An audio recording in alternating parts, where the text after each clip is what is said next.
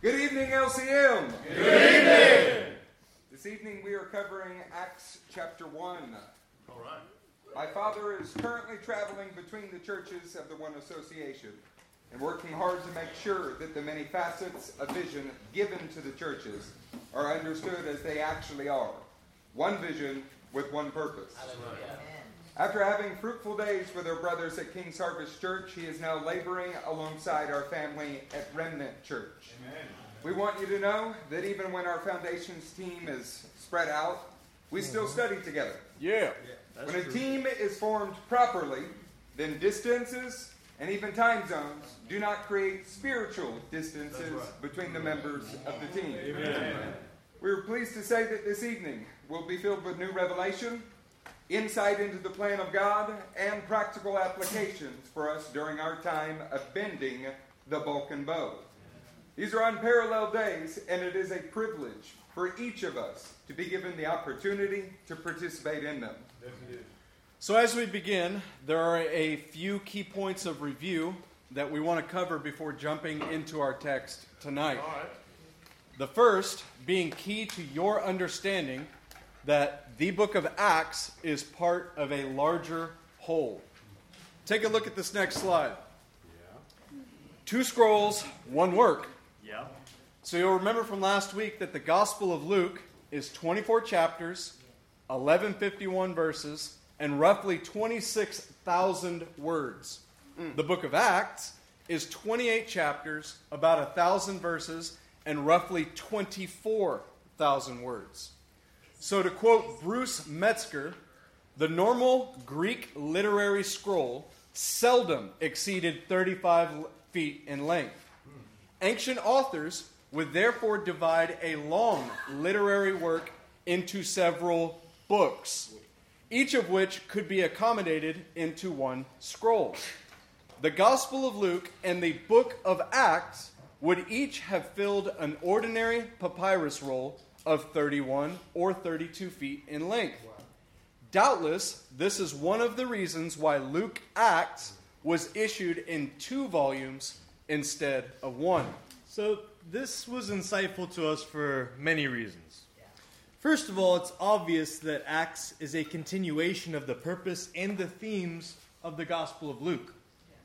Secondly, in our time, believers often miss key concepts that are connected through many works, precisely because they have been taught to dissect the Word of God rather than see the obvious connections throughout the Word of God. In these days where we are each working so hard to be faithful to the revelation given to the churches, Amen. it is becoming apparent that we are actually all working towards one coordinated plan.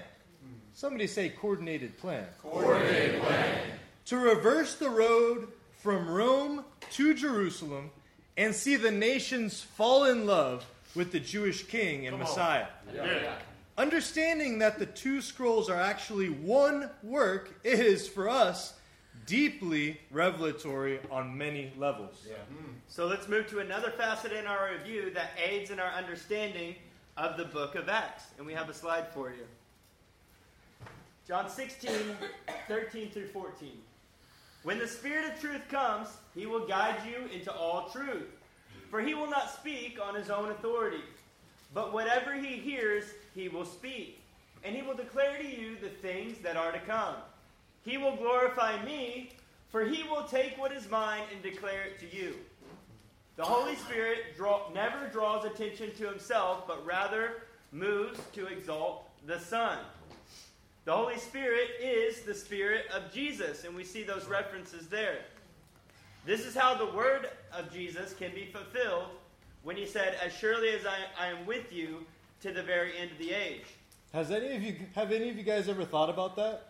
Like how in the world did Jesus actually fulfill Matthew 28 verse 20? Right, yes. How in the world could he be with them until the very end of the age? Well, if the Holy Spirit, the Spirit of holiness is the Spirit of Jesus Christ, then he fulfilled his word perfectly. Yeah. And we're going to see that in Acts chapter 1. Yeah. So Luke was the record of all that Jesus began to do and teach. In other words, the actions of Jesus. The book of Acts is the record of all that Jesus began to do and teach through his body on earth as he fulfilled the Great Commission. Do you guys remember that from last week? Yes.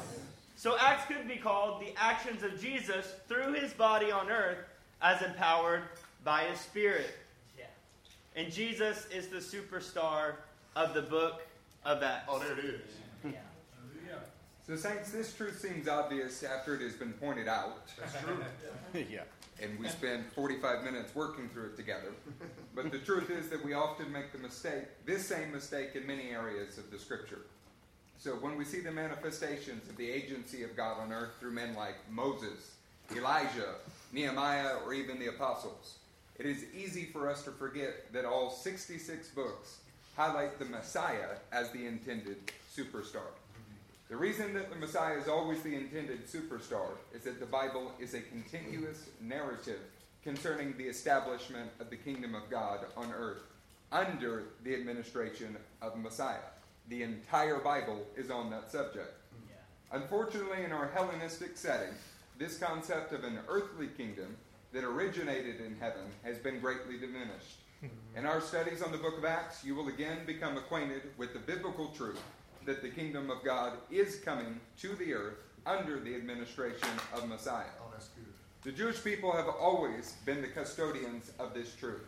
And the book of Acts documents the expansion of the kingship of Messiah and the expansion of his influence into the nation through his body as empowered by his spirit. We want to look at another slide with you that is regarding the opening and closing words of the book of Acts. So when we see the opening and closing of a book, we can pretty much know what the whole of the book is about. Mm-hmm.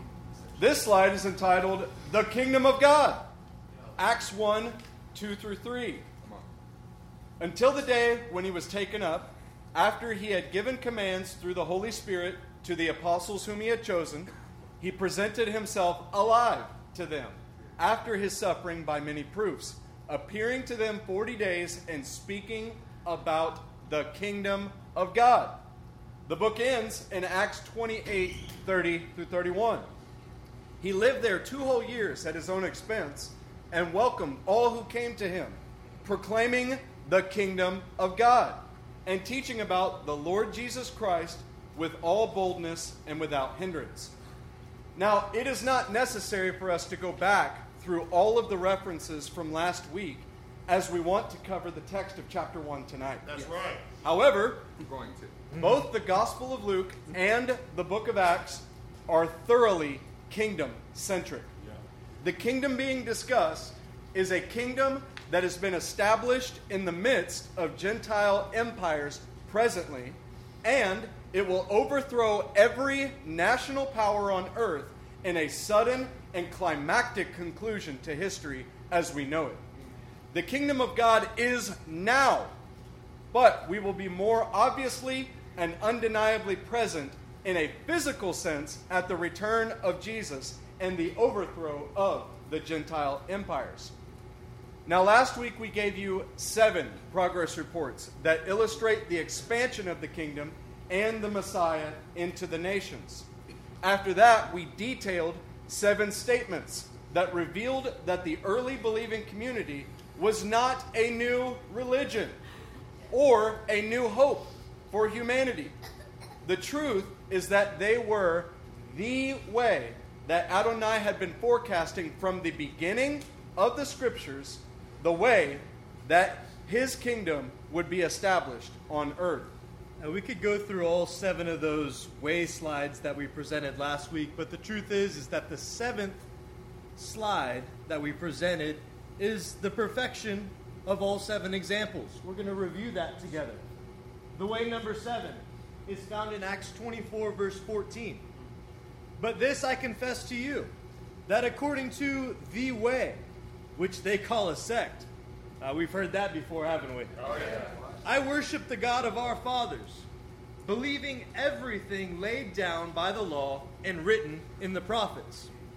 So clearly, the early believers did not see themselves as, as establishing a new religion or a new hope of any kind. It is apparent that members of the Way were only viewed as a sect by men who had strayed from the original hope for Israel and for all mankind. The early community is a continuation of all that was laid down in the law and all that was written in the prophets. The message is quite clear.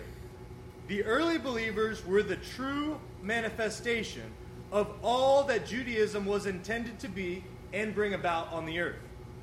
They were not new.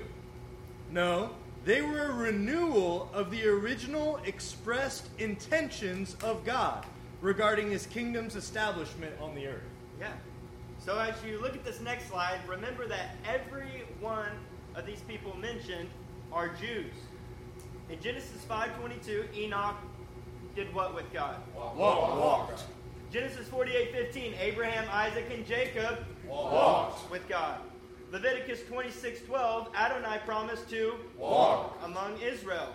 Deuteronomy 5:23, all Israel is commanded to Walk. in the way. And then Acts 1 1 through 3. In the first book, O Theophilus, I dealt with all that Jesus began to do and teach. And then speaking about the kingdom of God. Judaism was always intended to be expressed through action. Say action. Action. Like walking in a manner that anticipates the physical kingdom of God's Oh, yeah. establishment on earth. Come on. Men like Abraham, Isaac, and Jacob, they exemplified this truth. Yeah, they did. Of course, every one of Messiah's actions exemplifies this reality to the fullest form. Members of the early believing community called, what was it called? The The Way. They were not a new religion or the expression of a different hope than that of the patriarchs. Amen. They were the newly appointed custodians of an ancient truth. Come on. That's good. So this next slide will expand that concept. It's titled Kingdom Taken. Matthew 21, verse 43 says, Therefore I tell you, the kingdom of God will be taken away from you and given to a people producing its fruits. You can see the text beneath it. I'm going to read it to you. This statement was made to the chief priests and the Pharisees. Where most present day believers get confused is in thinking that this statement refers to taking the kingdom from Israel. that idea is patently false and unbiblical. Amen. The custodians of the way to the kingdom were being changed from the present Jewish leadership to new Jewish leadership, i.e., every one of the apostles who were all Jews. The hope has not changed, and the people group has not changed, although it has been expanded to also include Gentiles. The older, stagnant, and unbelieving leadership was replaced by 12 Jewish apostles that were the foundation and the custodians of the way. The way that God was bringing his promised kingdom to Israel and to the earth through. The name that they called themselves was most likely taken from the writings of the Hebrew prophet Isaiah.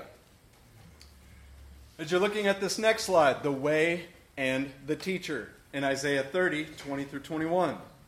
Although the Lord has given you bread of privation hmm. and water of oppression, he, your teacher, will no longer hide himself, but your eyes will behold your teacher. Wow. Your ears will hear a word behind you. This is the way. Way. Walk in it whenever you turn to the right or to the left. Now, this was not a new promise, but an ancient one, dating back to Isaiah's time. It's one that had been manifested in the lives of the Jewish men that walked and talked with Messiah as they talked about the kingdom of God and the promises given to Israel. Our next slide was also taken from the writings of the Jewish prophet Isaiah, and it puts a razor sharp edge on the point that the name the Way is supposed to communicate. The slide is entitled Walking, the Way, and Isaiah 35. Here are some excerpts from that chapter. Strengthen the feeble hands, steady the knees that give way. Say to those with fearful hearts, Be strong, do not fear, your God will come. Then will the eyes of the blind be opened, and the ears of the deaf unstopped. Then will the lame leap like a deer, and the mute tongue shout for joy. And a highway will be there. It will be called the way of holiness. The unclean will not journey on it. it will be for those who walk in that way. Wicked fools will not go about on it. And the ransomed of the Lord will return. They will enter Zion with singing. The way in which Adonai would bring about his kingdom on earth was entrusted to the Jewish nation. However, wicked fools would not be allowed to lead this movement. The promise of the kingdom was never taken from Israel. It was instead entrusted to Jewish men who actually walked in the way as they were instructed by the Messiah and King of Israel. So remembering that Luke Acts is one collective work separated into two scrolls, consider the importance of this next statement on our slide titled Kingdom Transferred. This is from Luke 22, 28 through 30. It says, You are those who have stayed with me in my trials, and I assign to you, as my Father has assigned to me, a kingdom, that you may eat and drink at my table in my kingdom, and sit on thrones judging the 12 tribes of Israel. Mm. Interesting. So the 12 Jewish men that stood in the roles of apostles were entrusted as custodians of the way that God would bring about of the way that God would bring about his kingdom on earth. Are you oh. following that? Yeah. The previous Jewish leadership was rejected specifically for their resistance to the spirit of holiness and their rejection of the Jewish Messiah. And you'll see how Stephen explicitly makes this point when we get to Acts chapter 7. You see Luke 22 on the screen. I want to show you how Luke made this point early on in his gospel. This is Luke 7 29 through 30 that I'm going to read to you. All the people, even the tax collectors, mm. when they heard Jesus' words, acknowledged that God's way was right mm. because they had been baptized by John. Do you hear the phrasing, all the people? Yeah. We're speaking yeah, yeah. about the vast majority of the population, even those who are tax collectors. Wow. But the Pharisees and the experts in the law rejected God's purpose for themselves. Wow because they had not been baptized by John.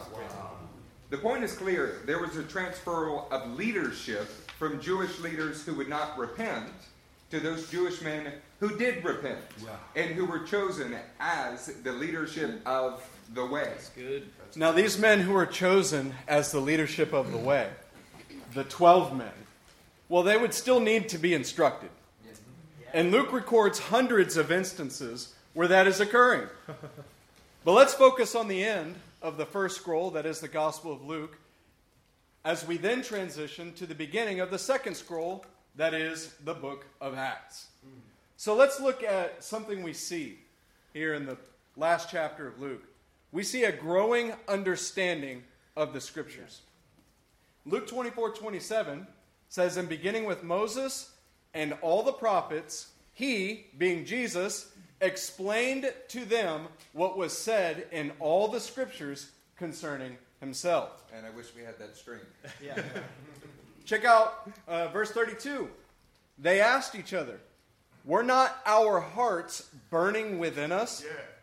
while he talked with us on the road and opened the scriptures to us? Yeah.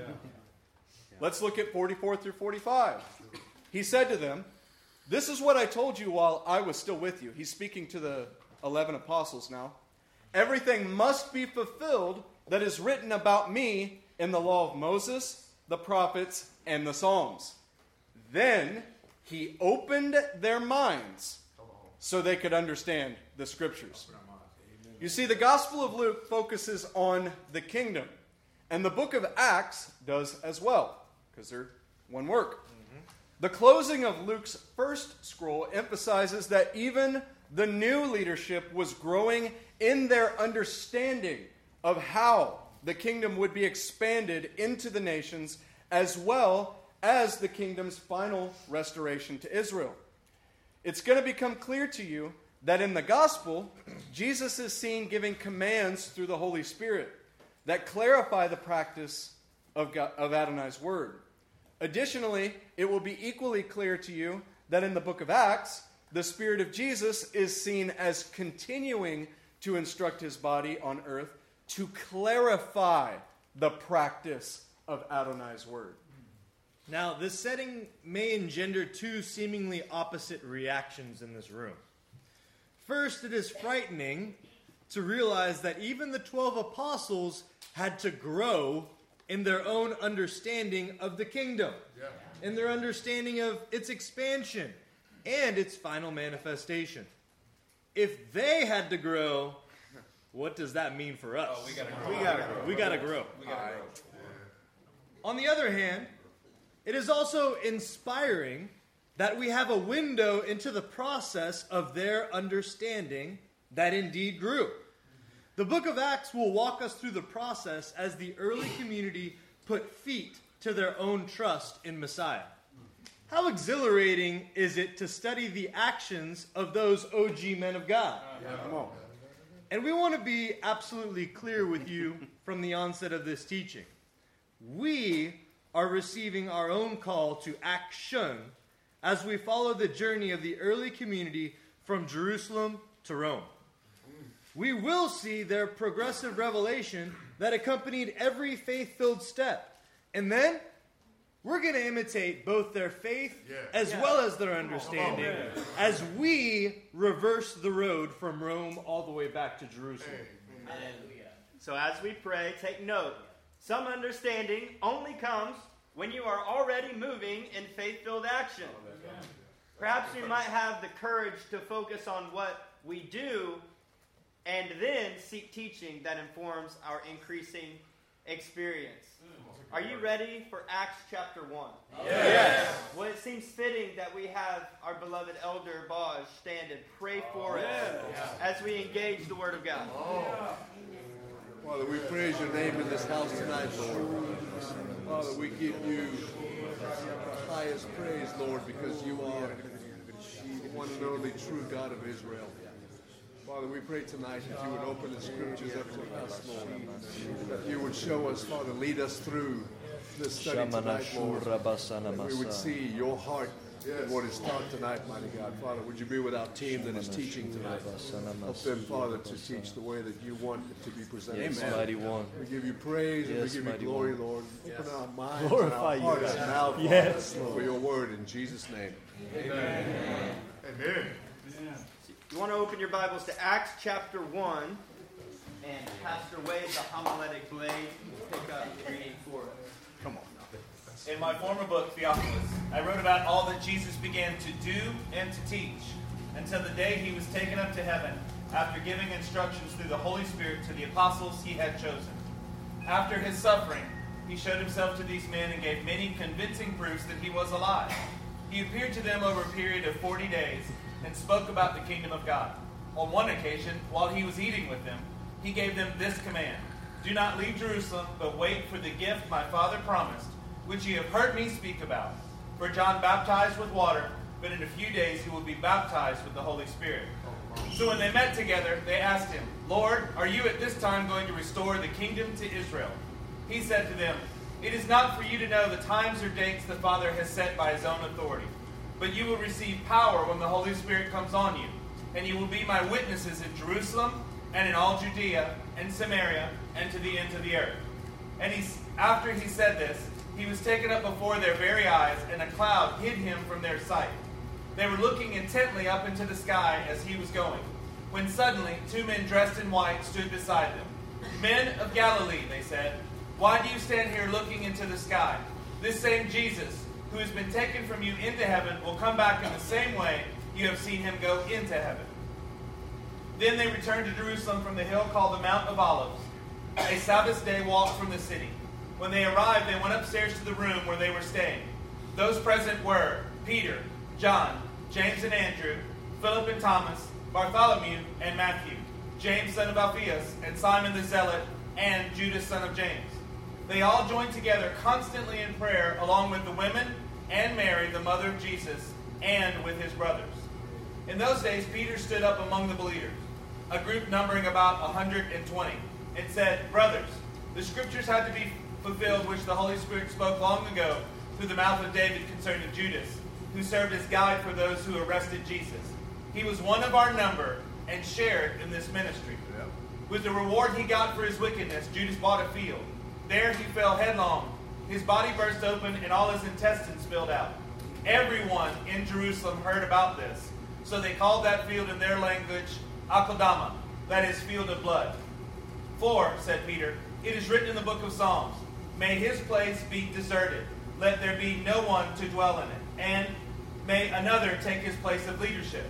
Therefore, it is necessary to choose one of the men who have been with us the whole time the Lord Jesus went in and out among us, beginning from John's baptism to the time when Jesus was taken up from us. For one of these must be a witness, I'm sorry, must become a witness with us of his resurrection. So they proposed two men, Joseph, called Barsabbas, also known as Justus, and Matthias. Then they prayed, Lord, you know everyone's heart. Show us which of these two you have chosen to take over this apostolic ministry, which Judas left to go where he belongs. Then they cast lots, and the lot fell to Matthias. So he was added to the eleven apostles. Well, this is uh, certainly one of the most beloved chapters in communities like ours. I guarantee you this evening you're going to hear concepts that you heard as a child expanded. I guarantee you will hear concepts that you've never heard before. If you can give us your attention, we're going to move at a steady pace, but we're going to dive into the sections that we need to so that we walk away with something new beyond what we walked in with. Amen. Amen. Brother Linton, are you reading verse by verse for us tonight? Verse by verse. Get verse 1 and 2 for me. In my former book, Theophilus, I wrote about all that Jesus began to do and to teach until the day he was taken up to heaven after giving instructions through the Holy Spirit to the apostles he had chosen. So, over the last few weeks, we have all noted the importance of the ordering of the opening line of Acts. What Jesus did is pointed out prior to what he taught. Suffice it to say, all ministries would be benefited by prioritizing things in this manner. Yeah, what right. you do, then what you teach. Yep. Another practical thought that we would like to draw to your attention concerns the wording of verse 2. Jesus gave instructions through the Holy Spirit. And this is particularly useful when considering what Jesus is being the Word of God Himself. Mm-hmm. Revelation 19, verse 13, speaks to this concept. He is clothed in a robe dipped in blood, and the name by which he is called is the Word of God. Thanks, this is not just a title, but it also indicates the very substance of what Jesus is, according to the Gospel of John. John 1:14 says, "And the word became flesh and dwelt or tabernacled amongst us. And we have seen his glory, glory as of the only son from the Father, full of grace and truth." So what we're seeing here is that the the word of God is seen in the book of Acts as giving instruction through the Holy Spirit. Yeah. Y'all catching that? Yeah. The Word of God, which is Jesus, is giving instruction through the Holy Spirit. This is important when avoiding errors in the practice of our faith. Mm-hmm. The Word of God, who is Jesus, and the Holy Spirit, who is the Spirit of Jesus, are never in conflict with one another. Amen. Amen.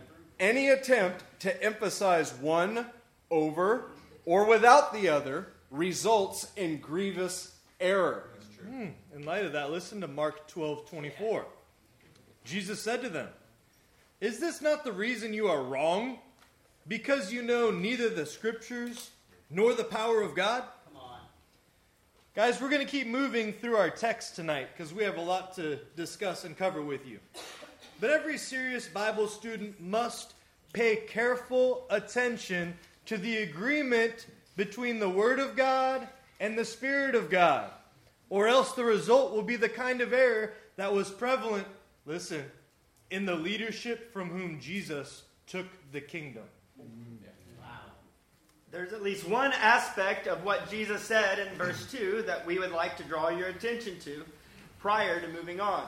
Let's read verse 2 again uh, together. It says, Until the day when he was taken up to heaven, after giving instructions through the Holy Spirit to the apostles he had chosen. Notice that the apostles were the men that he had chosen. Say chosen. Chosen. They were not voted in and they did not aspire to the office or choose it for themselves. In light of that, look at Hebrews chapter 5. Hebrews 5, picking up in verse 1.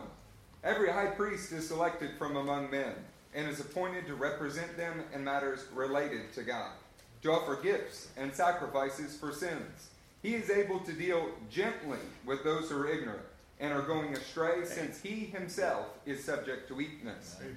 This is why he has to offer sacrifices for his own sins, as well as for the sins of the people. Verse 4 No one takes this honor upon himself, he must be called by God, just as Aaron was. When Adonai established his government, whether speaking about establishing a high priest or an official, the men who fill the offices are chosen by him, and him being Adonai. The men who fill those offices did not and could not choose to be in that position on their own. The twelve apostles were personally chosen by Jesus to be the foundation of his government. Mm-hmm. If a man is unwilling to trust and follow Adonai in the discharge of the duties of the office that was appointed to him, then the Lord reserves the right to remove and replace that man hmm. with someone who will fulfill the purpose of the office. Wow. This is true throughout the biblical narrative, as seen with examples like Saul and David that everyone knows, and an entire generation of Israelites in the desert who would not enter the promised land, but their children did who were willing. Hmm. So let's visit the words of Jesus to the 12 about their appointment in John 15. Mm. You guys ready for John 15, 16? Oh, yeah. This is going to get good. Verse 16. You did not choose me, but I chose you and appointed you that you should go and bear fruit, that your fruit should abide, so that whatever you ask the Father in my name, he may give it to you. Now, can you imagine the pressure and concern that it could cause to be given the task of leading the community that brings about God's kingdom oh, yeah. on earth? Yes. I bet you can. Ironically, Jesus made the statement recorded in John 15, 16 to alleviate the pressure. Oh, wow. He is their Messiah, but he is also their rabbi. In the first century, rabbis only chose students who had the ability to be like their teacher. Oh, what Jesus was saying to them was actually intended to alleviate performance anxiety. Hallelujah. He's saying, I chose you because I know that you can carry out my commands on the earth. Are there any men in the room that are called of God and yes. struggle with the weight yes. of the call of God? Do you have periods of faithlessness yes. regarding your ability? yep. Or even embedded fears about your inadequacy? Yep. Well, we're asking because we have good news for you tonight, and it's found in Mark 3:13. Jesus went up on a mountainside and called to him those he wanted, hmm. and they came to him. Yeah. While men in every generation have had these kinds of struggles, we should all be comforted in the midst of these battles as we remember that the choosing was for the purpose of being with Jesus. Come on. For those of us who were chosen, and who also battle with our own inadequacy. The comforting thing is that He chose us so that we would be with Him. Man. Maybe it is even more amazing to think on Matthew 28 21, because it promises both the apostles and us that He will be with us unto the end of the age through His Spirit of holiness. Hallelujah. Yeah. This means that all governance simply occurs through His Word and through His Spirit, both of who are with us at all times. Amen. Guys, if there is any pressure at all, it is that we must immediately repent when we have stepped outside of His Word and His Spirit. Yes. The failure to repent when outside of the will of God, evidenced in His Word and Spirit, is the exact thing that brought the Jewish leadership of Jesus' day as well as Judas Iscariot himself, to a place where the kingdom was taken away from them. Wow. You guys ready to go into verse 3? Yeah. Oh, yeah. After his suffering, he showed himself to these men and gave many convincing proofs that he was alive. He appeared to them over a period of 40 days and spoke about the kingdom of God. Now, this verse says more than you thought it did. Yeah. On the subject of convincing proofs, it's important to know that we are talking about more than Jesus simply being alive.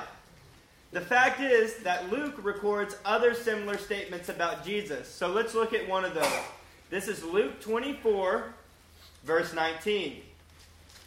And he said to them, What things? and they said to him, Concerning Jesus of Nazareth, a man who was a prophet, mighty in deed and word before God and all the people. Now it would seem that every action of Jesus was a convincing proof that he was exactly what he claimed to be the Son of God. Yeah. Jesus was able to say, If you don't believe me, then believe the works that I do. Yeah.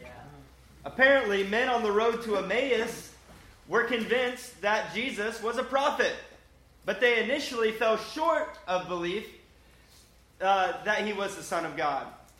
However, during the 40 days of post resurrection appearances, Jesus solved that problem. Yeah, he did. The fact of him being alive, although he had been killed, was exactly the kind of convincing proof that caused the early community to be so certain that Jesus was the Son of God. That they, they, they would actually die, give their life to proclaim that truth.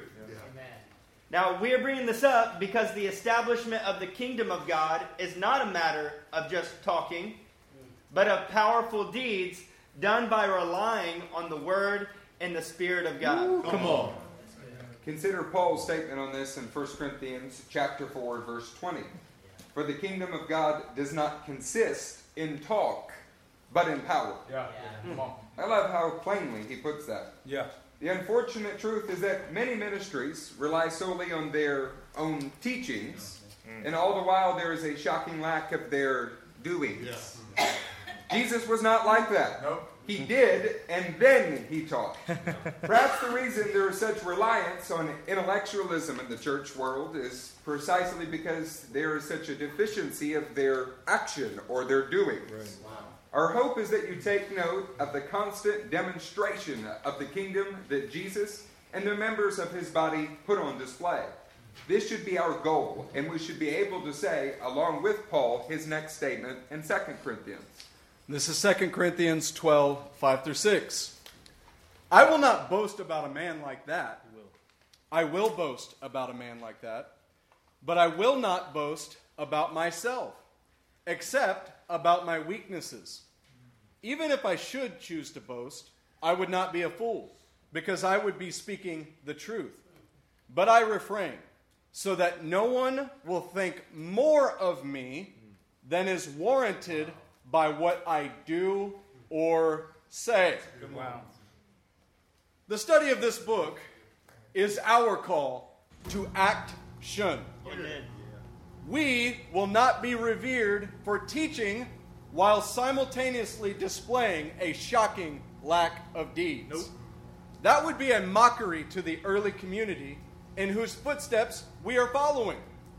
Jesus appeared for 40 days, giving many convincing proofs that he was alive. We are called to give many convincing proofs that actually prove what we are confessing with our mouths. Yeah. We believe we are resurrected in Christ. Yeah. Well, it is our job to prove that by our actions. Yes. In order to understand the significance of the time period that Jesus spent giving them many convincing proofs, it is necessary to understand the feast schedule of Israel and the timing of all of these events. You guys are going to recognize this slide. This is a slide of the seven feasts of Israel. This is the feast schedule. We had a good time putting this one together. Guys, if while you're looking at that slide, a couple truths that you're going to need to know moving forward, and we're going to help to walk you through this and explain it to you more in depth. But on a surface level, you need to know that Jesus was crucified on Passover during the feast of unleavened bread. Secondly, his resurrection occurred on the Sabbath that occurred after Passover. Thirdly, the Feast of Pentecost comes 50 days after the feast of first fruits. These details might not be completely revelatory to you just yet, but when you understand the historical pattern that was laid down in the Torah, the whole picture is going to come together for you. You guys ready to get a revelation here? Yeah. Yes. Okay, let's take a look at a couple commentaries. This one comes from David Stern in the Jewish New Testament commentary. He says, Israelites came to the foot of Mount Sinai in the third month. From this and other biblical data, the rabbis deduced that God actually gave the Torah on Shavuot. The theme of Shavuot is revelation. Hmm. The Jewish nation killed a lamb on the original Passover while in Egypt. They left Egypt and came to Sinai, where they received the Torah on the 50th day of their journey. Before we proceed to the next slide, I want to make sure we're on the same page. Shavuot is a Hebrew version of Pentecost. Hebrew would actually be the right way to say it. Pentecost is a Greek version. But that day, according to David Stern, the theme of it is revelation. Yeah. The reason why, which Peyton just told you, is that after leaving Egypt, coming to Sinai, they received the Torah on that day, the 50th day of their journey. Finis Dake has a slide that we're going to show you now. For the sake of time, I'm not going to read the entire thing, although it will be published in our notes, and you feel free to read it. But his conclusions are given here. The law was given on Pentecost, and you can see he outlines at the very bottom here. These three days were the third, fourth, and fifth on the third month. The 46 days, the day in the mount. And the three days of sanctification made 50 days. The 50th being the day the law was given. So why is this significant? You need to understand that the Jewish nation was promised that they would become a kingdom of priests Yeah. during this time frame when they received revelation from heaven. So let's take a look at Exodus 19:6, which by the way occurs during the time when the law was given at Sinai during Shavuot. And verse 6 says, "You will be for me a kingdom of priests and a holy nation." These are the words you are to speak to the Israelites. The precise day where Adonai made good on this promise to visit them with his transforming through Torah was Pentecost. We want to give you a description of that given in Exodus 19, 16 through 17. So a few verses later, here's the description. On the morning of the third day, there were thunders and lightnings, and a thick cloud on the mountain, and a very loud trumpet blast, so that all the people in the camp trembled. Then Moses brought the people out of the camp to meet God, and they took their stand at the foot of the mountain. So note the thunders that are present here, the lightnings, note the thick cloud, how all these things were audible and visible signs that Adonai himself was visiting with the people. The trumpet blasts were a sign that God was meeting with his nation. Guys, look at the way Moses described it in the retelling that's contained in Deuteronomy chapter 4. Yeah, so this is Deuteronomy 4 11 through 12. And it says, And you came near and stood at the foot of the mountain, while the mountain burned with fire to the heart of heaven. Amen. Wrapped in darkness, cloud, and gloom. Then the Lord spoke to you out of the midst of the fire. You heard the sound of words, but saw no form. There was only a voice.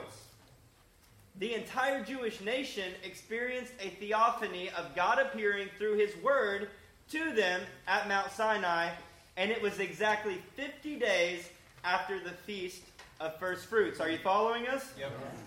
So now we're going to compare our timeline as laid out in Acts and help put some of this together. You can see on the slide, day one, Jesus gave many convincing proofs all the way up to day 40. Then we have a 10 day period of prayer and obedience to the commands.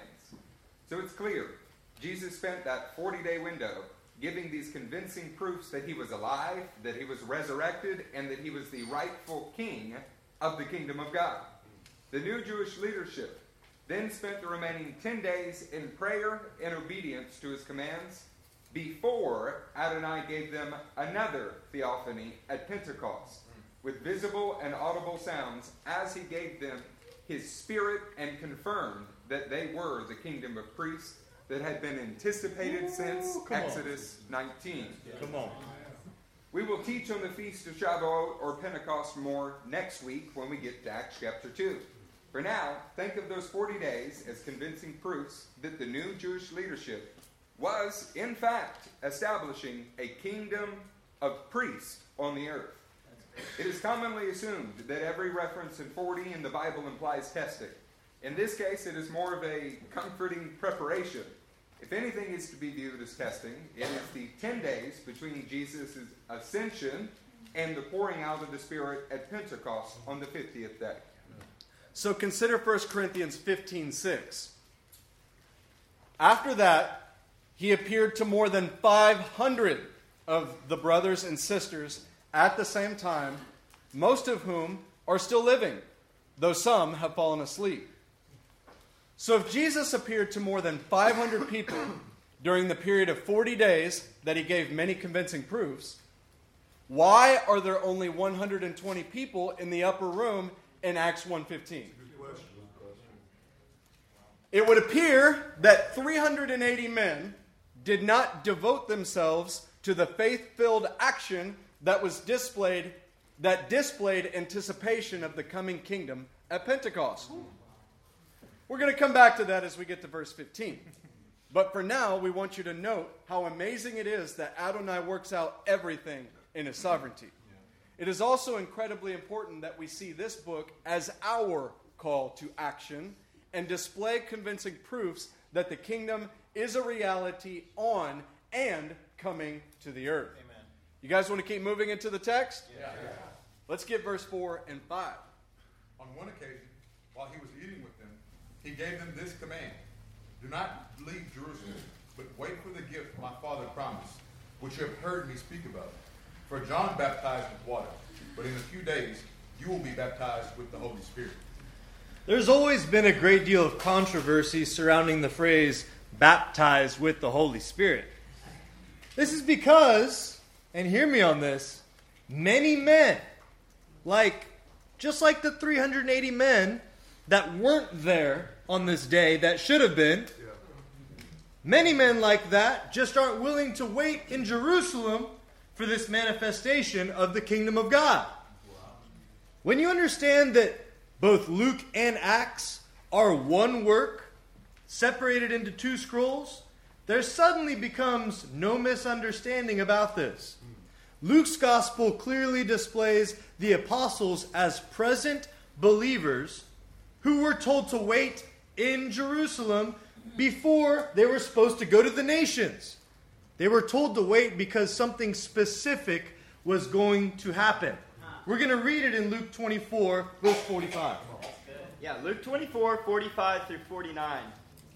Then he opened their minds to understand the scriptures and said to them, Thus it is written that the Christ should suffer and on the third day rise from the dead and that repentance and forgiveness of sins should be proclaimed in his name to all nations, all nations. beginning from Jerusalem. You are my witness of these things. And behold, I am sending the promise of my Father upon you. But stay in the city until you are clothed with power from on high. So, since the same author is referring to the same event utilizing two scrolls, it should be fairly evident that the baptism of the Holy Spirit written about in Acts is the clothing of power from on high written about in Luke. Now, the apostles were already believers who saw the suffering of the Christ and his resurrection on the third day. They had already been commissioned to preach repentance and forgiveness of sins to all nations, starting where? Jerusalem. Jerusalem. They were declared to be witnesses of these things, but they were told to wait until they were clothed with power or baptized in the Holy Spirit. The event that they anticipated was not regeneration or even their first interaction with the Holy Spirit.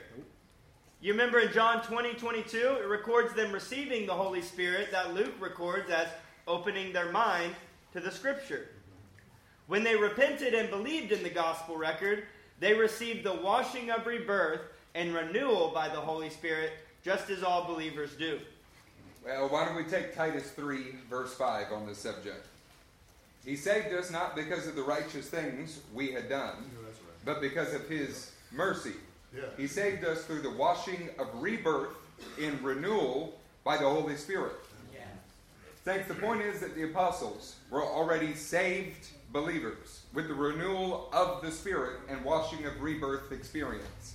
However, they were told that they must wait for a clothing with power from on high, or baptism in the Holy Spirit.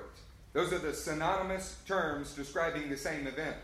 Before they could effectively give convincing proof or witness to all of the nations of the world, beginning in Jerusalem.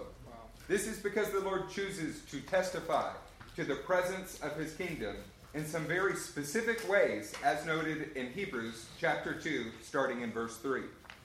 Verse 3 How shall we escape if we ignore such a great salvation? This salvation, which was first announced by the Lord, was confirmed to us by those who heard him. God also testified to it by signs, wonders, and various miracles and gifts of the Holy Spirit distributed according to his will. So, this baptism in the Spirit, or clothing with power from on high, is for all believers and is subsequent to salvation, after salvation. The gifts that manifest as a result of this clothing with power are a testament and they are a convincing proof that the kingdom of God is here and is coming in power. As we go through the book of Acts, you will be able to document this experience from the beginning of the book through the ending. And it is always for men who are presently believers. Wow. They're already believers, but there's another experience subsequent to their salvation that God has for them. Yes. Now, the reason that we are laying this out now is that much of the church world, hear me, much of the church world maintains the unscriptural assertion that all believers receive all of the Holy Spirit in their salvation experience.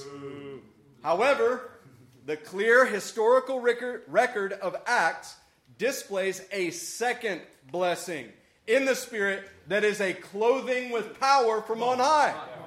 Every believer should desire this kind of faith filled action demonstrating itself in power.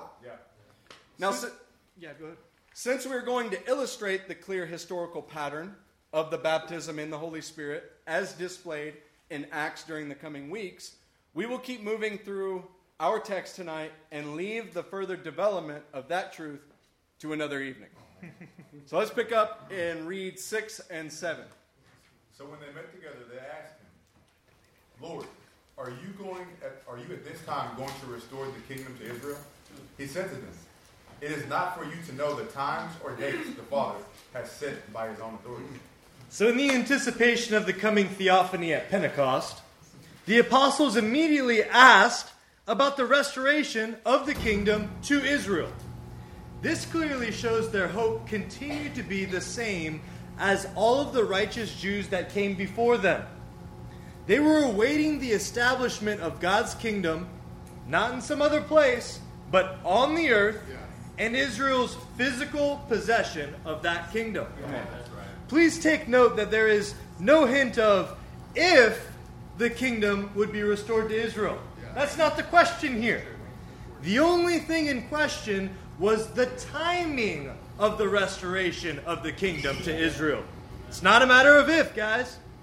Jesus affirms that event has been set by the authority of the Father, but does not indicate the exact timing. This question continued to be on the minds of believers and is displayed even in the book of Thessalonians, where the exact same Greek words appear in the phrase times or dates. All right, let's take 1 Thessalonians 5 1 through 2. Now, concerning the times and the seasons, brothers, you have no need to have anything written to you. For you yourselves are fully aware that the day of the Lord will come like a thief in the night. Will come, baby. First and Second Thessalonians, in many ways, constitutes Paul's commentary on the book of Daniel, as well as his practical applications for the believing community as they awaited the coming kingdom of God in its full and undeniable form. This evening, it's not within our purview to survey all of those connections, but you should be aware that the words times and seasons conceptually carry over through the Tanakh into the Newer Testament, and they relate to the appointed time for the destruction of the fourth Gentile beastly power and the establishment of the kingdom of God. Additionally, there are only two instances where Chronos, if you're making notes, Chronos, Strong's number G 5550 or 5550 or 5550, and Kairos, Strong's number 2540.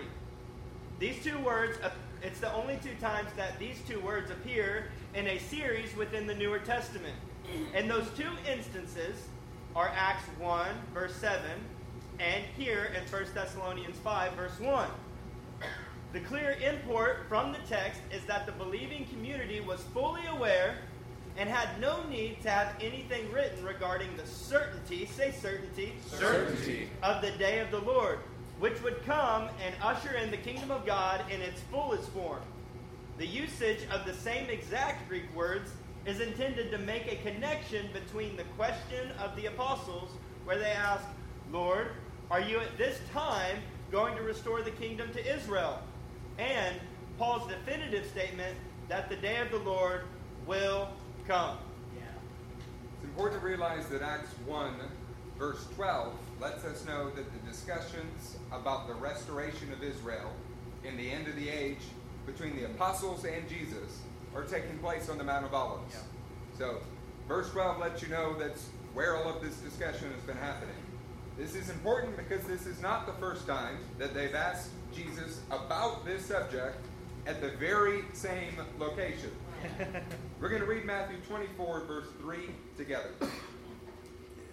As he sat on the Mount of Olives, the disciples came to him privately, saying, Tell us, when will these things be, and what will be the sign of your coming and of the end of the age?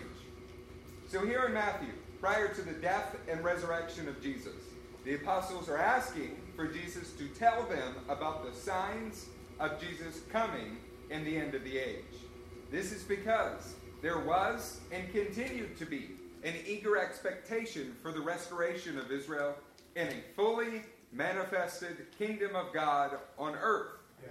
The instruction that Jesus goes on to give in verses 12 through 14 are insightful as it relates to the process that must take place beforehand. Hmm. Verse 12 through 14 in Matthew 24. And because lawlessness will be increased, the love of many will grow cold. But the one who endures to the end will be saved. And this gospel of the kingdom will be proclaimed throughout the whole world as a testimony to all nations, and then the end will come. So in Acts 1, the apostles are once again on the Mount of Olives with Jesus. And they're asking him the same questions. But this time, Jesus, Jesus is standing there glorified, and he's reminding them of the promise that they would be clothed in power, or, said another way, baptized in the Holy Spirit. Their minds, while this conversation is going on in Acts 1, their minds would have inevitably drifted back to the words he spoke to them the last time they were in this location, yes. which was Matthew 24. Now, seeing Jesus in glorified form and having conquered death, they are understandably wondering if the kingdom will be initiated now. Mm. Yeah. Like we heard what you said in Matthew 24, but but you were resurrected. Yeah. You were dead. Now you're alive. Will this happen now? However, they are about to hear Jesus reaffirm that the times and dates for the completion of these things are set by the Father's own authority. After Jesus gave his reaffirming statement that the Father has set the times, Jesus goes on to tell the apostles that the beginning of the process of the gospel of the kingdom reaching all nations would begin with them. So they're asking, is it at this time you're going to restore the kingdom? And he says, hey, the gospel's going to go out to all the nations. The point is that the restoration of Israel has always been a certainty. And it is not a question of if, but of when these things will occur. The apostles are currently learning more about the process that leads up to the end of the age. Before we move on to verse 7, we have a couple of slides to remind you of the sovereignty of God in the midst of the whole process. Check out Daniel's narrative. Just a couple passages that we picked from this book. Daniel 2:20. Daniel answered and said, "Blessed be the name of God forever and ever, to whom belong wisdom and might. He changes times and seasons. What? He removes kings and sets up kings. He gives wisdom to the wise and knowledge to those who have understanding." Daniel 7:11. I looked then because of the sound of the great words that the horn was speaking. And as I looked, the beast was killed and its body destroyed and given over to be burned with fire. As for the rest of the beasts, their dominion was taken away, but their lives were prolonged for a season and a time. Only God the Father can do that. Interesting. Daniel 7:21. As I looked, this horn made war with the saints and prevailed over them, until the ancient of days came, Yeah. and judgment was given for the saints of the Most High. And the time came when the saints possessed the kingdom. Come on. So there are two clear points through the narrative of Daniel that should be understood as we interact with the coming verses in Acts. The first is that Adonai is the one in control of the kings and kingdoms of this world, and he is displayed as raising them up or deposing them according to his will. This is done to ensure that his divine plan comes to pass as he has ordained it. The second point is that the refinement of his people, Israel, and the establishment of them as head of all nations is always the focal point. Yes. The question has never been if he would restore the kingdom of Israel, but always when he would restore the kingdom to Israel. So while you have this in mind, and again, Justin iterated it earlier, they asked in Matthew 24 on the Mountain of Olives, Is this the time? And they realized it wasn't. now they're staring at a glorified Son of David before them, the one whom they know is the guy Daniel 7 was talking about. The reasonable question Yeah. Are you going to usher in the kingdom? But of course, the book of Acts is a call to action, and they are learning that they have work to do to bring that about. Yeah. Come on. So while you're thinking about the work that they had ahead of them, I want to visit a slide with you that we've covered in the past about the patriarchs. This gives you an idea of the certainty of the process that God is bringing Israel through and will complete in them. Mm-hmm. So again, there is no if, it is only when. The history of Israel's patriarchs is informative when considering the restoration of the kingdom to Israel. First off, Adonai predestined Abraham to become a blessing to the whole planet long before he could even have children. The timing of the fulfillment wasn't known to Abraham. The only thing Abraham knew was the character of his God, and he had to keep obeying him. Come on. Isaac, his son. Well, he's the promised son called forth from barrenness to fulfill the promise of God. And yet it looked as if Isaac would be sacrificed and gone. Again, and in every uncomfortable turn, these men did not know the times or the dates that their promises would be fulfilled. Right. They just knew the character of their God. Amen. Jacob. Jacob was justified by his trust in Adonai, and he became Israel. He got a name change. And yet his life was full of ups and downs, of mistreatment, and even the mistreating of others. Oh. The timing of the promises were never certain, but the character of God who made those promises was always certain. Amen. Now, Joseph, he's an excellent example. He was rejected by his brothers, but glorified through elevation into the highest office in the known world. Even the Egyptians referred to him as their savior, Zophanath Paneah. And remember, Joseph had dreams, but never knew about the timing or the fulfillment. How much space was between those dreams and the fulfillment where he became the Savior of the world? He just trusted in the character of the God who gave him the original revelations. Just as Jews can look on the lives of the patriarchs and see Joseph raised to the highest office and seen as Savior, so can the whole world look upon the King of the Jews, now glorified. Mm-hmm. While we do not know the time or the date of the restoration of the kingdom to Israel, we do know that it will happen. Amen. Just as surely as Joseph ruled Egypt and Jesus is now glorified. So, our next slide should be familiar to you, but it's going to carry a greater understanding from this teaching forward. Yeah. You guys remember this slide? Oh, yes. This is the three heptadic periods as outlined in Daniel 9. You see our magical blue circle? It's over the time gap. This is where our apostles are standing in this period of redemptive history in the book of Acts, asking Jesus these questions. Now, among the many things that must take place during the time gap displayed here is the completion of bringing the gospel to all nations. And then finally back to Jerusalem. The apostles are realizing they had the knowledge of Daniel 9. They heard Jesus in Matthew 28 saying, You will go out into all nations. They heard Jesus in Matthew 24, and they are realizing in this moment that Yahweh, in his sovereignty, has placed a time period between the resurrection of the Messiah and the end of the age to allow for all men to hear the proclamation of the gospel. They are realizing that it is not the time now for Messiah for the boss to come back into the workplace. It's time to get to work so that when he comes back into the wo- workplace, there will be some work done. You see, in the many ways, Acts is a call to action. We have a mission to complete that was first entrusted to the 12 Jewish apostles. And as a mysterious inclusion, we have been allowed to follow in their faithful example. And guess what? We also stand in that time gap. Our mission is to engage in that original mission to go into all nations and bring the gospel back to Jerusalem. You guys starting to get it now? Yeah, yeah, yeah. All right, let's move on to verse 8. But you will receive power when the Holy Spirit comes on you. And you will be my witnesses in and in all Judea and Samaria and to the ends of the earth. We could really speak all night on the power to be witnesses or about the call for global missions.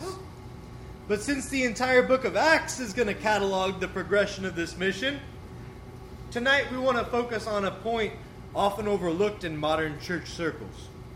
Namely, the centrality of Jerusalem as the beginning and the ending point for the message of the gospel. Our first passage is going to be Luke 24 47. It says, And that repentance for the forgiveness of sins should be proclaimed in his name to all nations, beginning from Jerusalem. So Luke makes the point clear that Jerusalem is more than just a place to start, but instead is the God ordained origin point for the gospel to proceed from. The coming scriptures will make it clear that the message of the kingdom of God can come out of no other place than Jerusalem. Yeah, let's take another one. John 4 22. You worship what you do not know. We worship what we know, for salvation is from the Jews. Here, Jesus was as direct as possible about the subject. The promise of Genesis 12 is that all nations would be blessed through Abraham. The focal point for this promise is the Jewish people and Jerusalem. I'm going to break the flow momentarily just to emphasize the point. You heard earlier, wait in Jerusalem until you receive power. Uh-huh. What happens if you don't wait in Jerusalem? No power. God will not do it any other way other than through his chosen city. Yeah. Isaiah chapter 2, verse 2 and 3 emphasizes this point. In the last days, the mountain of the Lord's temple will be established as chief among the mountains. Mountains represent nations in the Bible. It's talking about Israel being chief of the nations. It will be raised above the hills, and all nations will stream to it. Many peoples will come and say, Come, let us go up to the mountain of the Lord, to the house of the God of Jacob. He will teach us his ways, so that we may walk in his paths. The law will go out from Canada. No! from Zion, the word of the Lord from Jerusalem. The law cannot have any other origin point than Jerusalem. The promise of the nations being blessed always starts with Jerusalem, and then it radiates outward. Any form of the gospel that ignores or relegates Jerusalem or its people as no longer the centerpiece of Adonai's well well, it is not a gospel at all if it doesn't include Jerusalem. Well, maybe the prophets didn't do it for you. So let's check out the writings. Psalm 14:7. Oh, that salvation for Israel would come out of Zion. When the Lord restores the fortunes of his people, let Jacob rejoice and Israel be glad. Now, Psalm 14 was written by David, who Peter happens to say was a prophet. The cry of the psalm is for the same hope that always has been the salvation of Israel beginning in Jerusalem. Oh, yeah. This would then, of course, radiate out from Jerusalem to the rest of the world. Daniel 9:24. 70 weeks have been decreed for your people and your holy city to finish the transgression, to make an end of sin, to make atonement for iniquity, to bring in everlasting righteousness, to seal up vision and prophecy, and to anoint the most holy place. The subject of the 70 weeks is Daniel's people, who are, of course, the Jews, and Daniel's holy city, which is, of course, Jerusalem. The entire prophetic message is about the process to see the kingdom of God ushered in. And it is centered on how it relates to Israel and Jerusalem's restoration. Yeah, let's take another one. 2 Kings 19, 30 through 31. Once more, a remnant of the house of Judah will take root below and bear fruit above. For out of Jerusalem will come a remnant, and out of Mount Zion a band of survivors. Yeah. The zeal of the Lord Almighty will accomplish oh. this. There are undoubtedly many historical near fulfillments of this verse. Yep. Its ultimate aim, however, is salvation after destruction that begins in Jerusalem. Let's take Zechariah 14, 8 through 9, and it will build on what you just heard from 2 Kings. On that day, living water will flow out from Jerusalem, half to the eastern sea and half to the western sea, in summer and in winter. The Lord will be king over the whole earth. On that day, there will be one Lord, and his name the only name. Thank Zechariah clearly displays that there is one Lord over the entire earth at this point. We're talking about the millennial reign. But there is one place that healing starts from Jerusalem. Yeah. Even in the millennial reign, the process for restoring the earth begins with Jerusalem. So to ignore Jerusalem, to leave it out, to not emphasize the centrality of Jerusalem in the plan of God, well, it's to fail to actually convey the real gospel. His plan always begins in Jerusalem and ends in Jerusalem. Now, our next passage will specifically deal with the beginning and ending of this process in Isaiah 49, and Justin is going to cover two passages out of Isaiah 49 to help you get the picture. And it's funny how this chapter has been giving us so much revelation. Isaiah 49 and verse 6. He says, Is it too small a thing for you to be my servant, to restore the tribes of Jacob and bring back those of Israel I have kept? I will also make you a light for the Gentiles, that you may bring my salvation to the ends of the earth. You see, Israel has always been destined to bring salvation to the ends of the earth, beginning at Zion, which is Jerusalem. But that's not all that this chapter says. Amen. Let's look at verse 22. This is what the sovereign Lord says See, I will beckon to the Gentiles, I will lift up my banner to the peoples. They will bring your sons in their arms and carry your daughters on their shoulders. Y'all with us? See, Isaiah actually foretold that after the salvation had gone out from Jerusalem, Adonai would move on the hearts of the Gentiles, summoning them to carry Jews back to Jerusalem. Our time allotment will not allow us to develop second Exodus themes, but suffice it, suffice it to say, the gospel message of salvation had to start in Jerusalem and must be brought back to Jerusalem. The story of salvation begins in Jerusalem and radiates outward to the nations, but the story also ends in Jerusalem as the nations and God turn their attention back to Jerusalem. You see, the central point of the unified vision of the one association is that the gospel must make its way back to Jerusalem. And we are responsible to see that happen. This is the purpose of the Balkan bow. And as you can see in Isaiah 49, this wasn't just a revelation that occurred in January in Eastern Europe. No, God had prophesied this in His Word that it would happen this way. This is the purpose of the Balkan bow. It is an initiation point in the larger effort to see the gospel return to its origin point. The gospel went out from Jerusalem to Rome, and we will bring it back from Rome to Jerusalem. Wow. What an incredible thing that a group like ours, a group from all nations, uh, nations all over the world, has been entrusted with such an awesome task. Yeah. Let's visit Peter's second epistle briefly before moving on. 2 Peter chapter 3 verse 11. Since everything will be destroyed in this way, what kind of people ought you to be? You ought to live holy and godly lives as you look forward to the day of God and speed its coming. That day will bring about the destruction of the heavens by fire, and the elements will melt in the heat. But in keeping with his promise, we are looking forward to a new heaven and a new earth, the home of righteousness. So then, dear friends, since you are looking forward to this, Yes. make every effort to be found spotless, blameless, and at peace in shalom with him.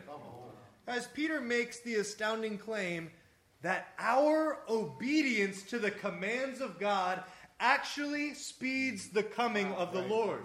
Yeah, you have more of a role in this than you think that you do. In many ways, this should cause us to be overjoyed in our daily work. Oh, oh, and it should also cause us to take sober stock of our lives. Let us together collectively make every effort to spend our lives well as we participate in the plan of God and speed the coming of Messiah. Amen. Verse 9. After he said this, he was taken up before their very eyes, and a cloud hid him from their sight. This single verse has more biblical imagery associated with it than we could possibly cover in one evening. Believe us, we've spent hours studying it.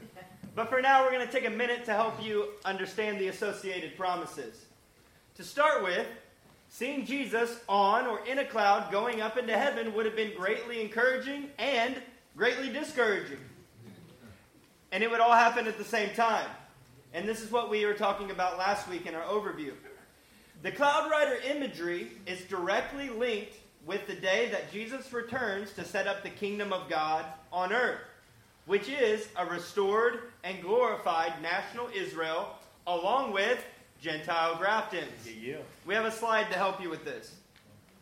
You guys see our slide on Daniel 7, 13 through 14? Keep the cloud rider in mind.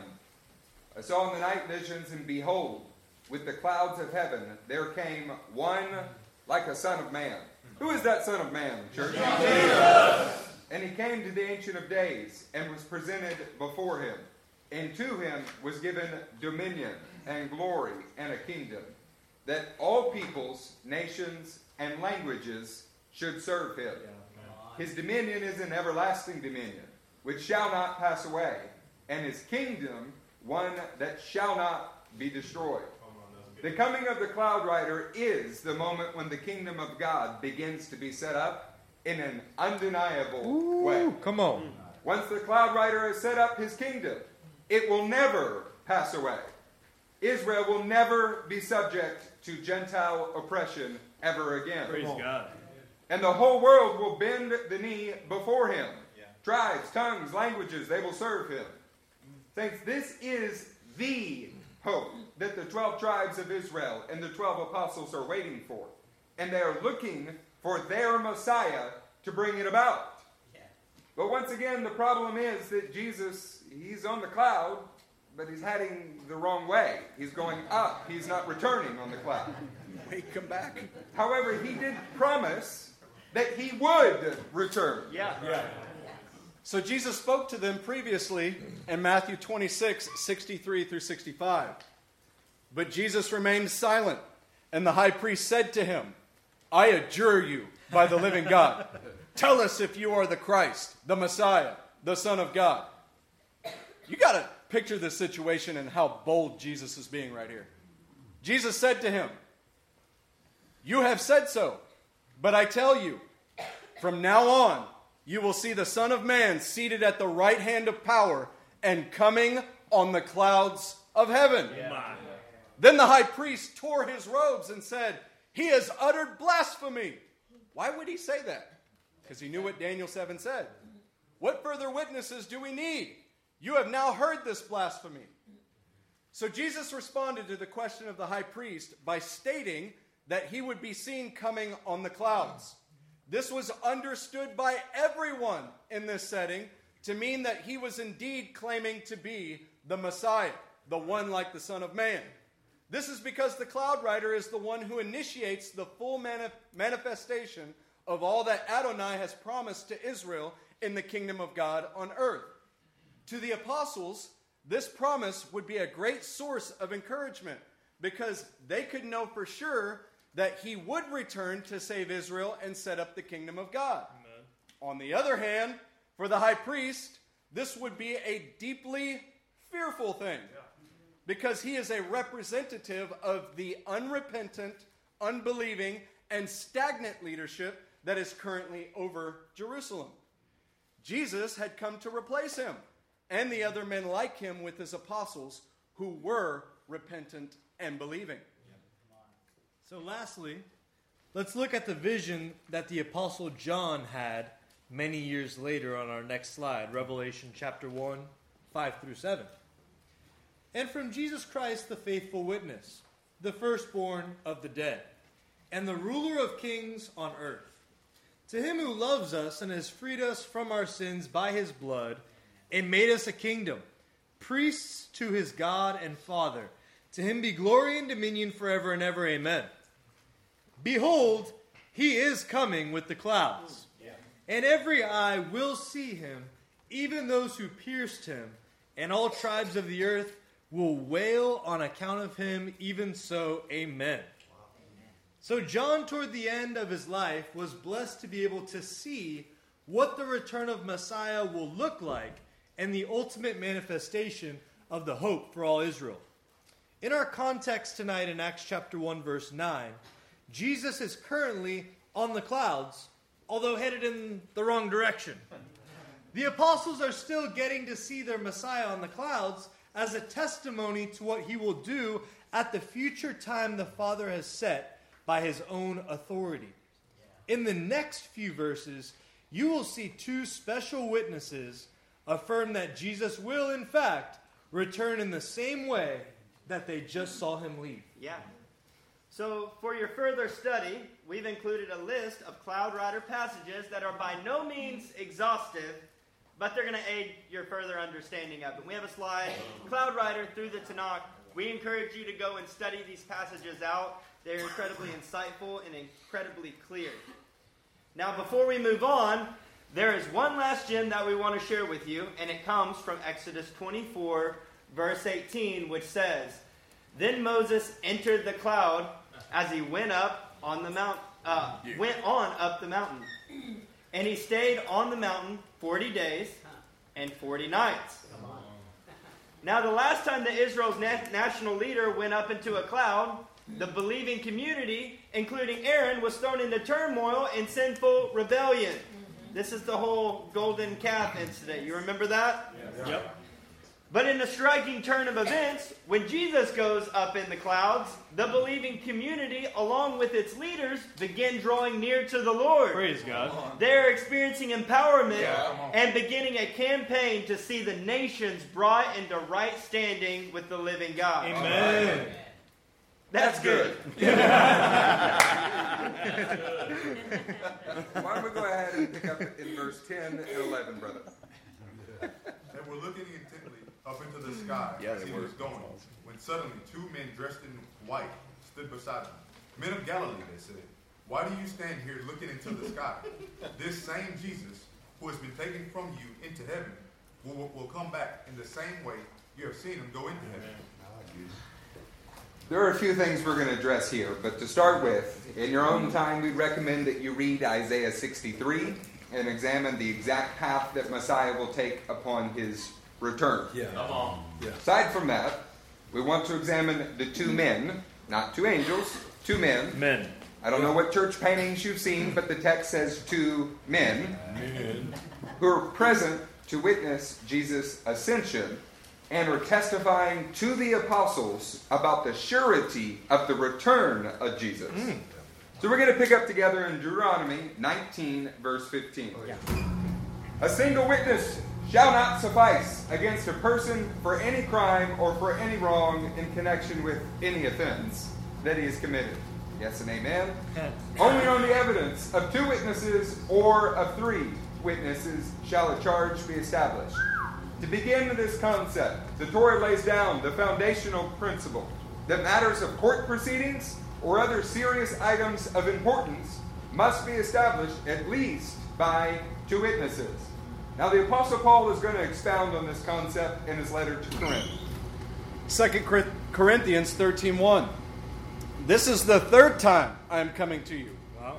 Every charge must be established by the evidence of two or three witnesses. So Paul goes so far as to say every every charge hmm. in the church of God must be authenticated by at least two witnesses. Wow. Tell me, is every all or is it some? All. All charges, all matters, must be authenticated by at least two witnesses. This is important when you remember that Jesus is the living, breathing Word of God made flesh, as John 1.14 says. In a sense, Jesus is like the writings or the Word of God correctly put into action.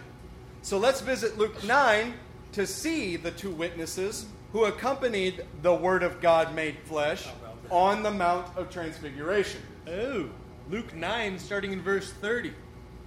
And behold, two men were talking with him Moses and Elijah, who appeared in glory and spoke of his departure.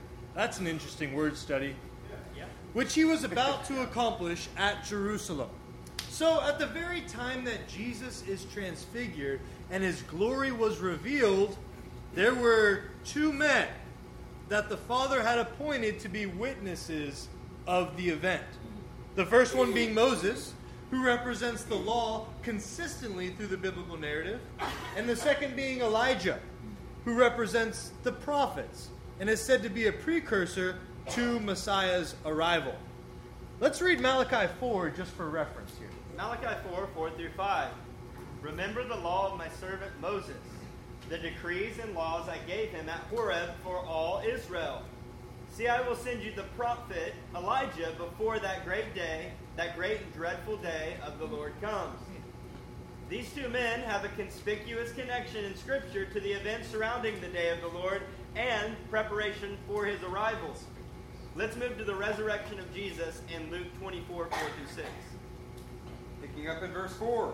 While they were perplexed about this, behold, two men hmm. stood by them in dazzling apparel. And as they were frightened and bowed their faces to the ground, the men said to them, Why do you seek the living among the dead? He is not here, but has risen. Remember how he told you while he was still in Galilee. So, what we know for sure, church, is that two appointed witnesses in Luke chapter 9 were on the Mount of Transfiguration. Those two appointed witnesses were Moses and Elijah, who represent both the law and the prophets. Now, moving forward, we know for sure that these two men have a conspicuous connection in Scripture to the events surrounding the day of the Lord and the preparation for his arrival. It's at least worth considering that the same two men could be present as witnesses of the resurrection of Jesus. Yeah. Since they're said to be a precursor before his coming, they were there when he was transfigured. Yeah. Maybe the two men are the same guys. So let's reread Acts 1:10 about Jesus' ascension. Okay. And while they were gazing into heaven as he went, behold, two men Two men. Stood by them in white robes. Once again, we know that Moses and Elijah were the two men who witnessed the transfiguration of Jesus. By the way, I hope you caught the connection. Law being Moses, prophets Elijah, Jesus being the word, the writings. So we know that those two men, Moses and Elijah, were witnessing the transfiguration of Jesus. It is possible that they were the same two men who witnessed the resurrection of Jesus. We know for sure that these two men have a conspicuous connection in Scripture to the events surrounding the day of the Lord and the preparation for his arrival. Hmm. I wonder, you know, I really wonder if these were the same two men who not only witnessed the transfiguration, not only witnessed the resurrection, but the same two men who witnessed the ascension of Jesus and re- reassured the disciples of his return. Oh my. Now tonight, we're not. We're not. We can't. We can't do it. No. We can't get into the events of Revelation 11. As much as we want to, we just can't do it. We can't look at Revelation 11. We can't look at the two witnesses described in that chapter. But if we were to cover them, we might talk about the fact that they're referred to as my two witnesses. I mean, very specific here. As in, the witnesses of Jesus or the witnesses of Adonai. We might also talk about the fact that the miracles in Revelation 11 that these two witnesses do, well, they're miracles that are only paralleled by Moses and Elijah in the whole Bible. And they are miracles that they did during their lifetimes. We're not really going to talk interesting. about that, though, Pastor. We're not going to do it. No, no, no. We need to move ahead to verse 12 because we're getting carried away really fast. here. Let's go. Then they returned to Jerusalem from the hill called the Mount of Olives, a Sabbath day walk from the city. so we've already mentioned that the apostles discussed the end of the age with Jesus at the Mount of Olives once before. This has happened. We will not revisit that concept except to say that the newly revived direction about advancing God's government, their recommissioning to the conquest of nations currently unreached by the gospel, and the knowledge of a coming empowerment may have reminded them that they needed to complete their 12 man government. Hmm. Yeah. Let's in light of, keep that in the back of your mind as we move to verse 13.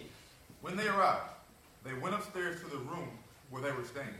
Those present were Peter, John, James, and Andrew, Philip and Thomas, Bartholomew and Matthew, James, son of Alphaeus, and Simon the Zealot, and Judas, son of James. So we're going to start with something fun. This is uh, not the first time an upper room shows up in the lives of the apostles. Luke makes mention of an upper room where the apostles celebrated Passover in Luke 22, verses 11 through 12. And say to the owner of the house, the teacher asked, Where's the guest room, where I may eat the Passover with my disciples? Hmm. He will show you a large upper room, all furnished. Make preparations there. Interesting, notable event in the apostles' lives that happens to come in the feast schedule just before their present situation. Wow, very In Luke 22, Jesus told the apostles specifically who to look for and what to ask when they found the man. This resulted in them celebrating Passover in upper room that happens to be the same kind of room where our setting in Acts takes place. Hmm.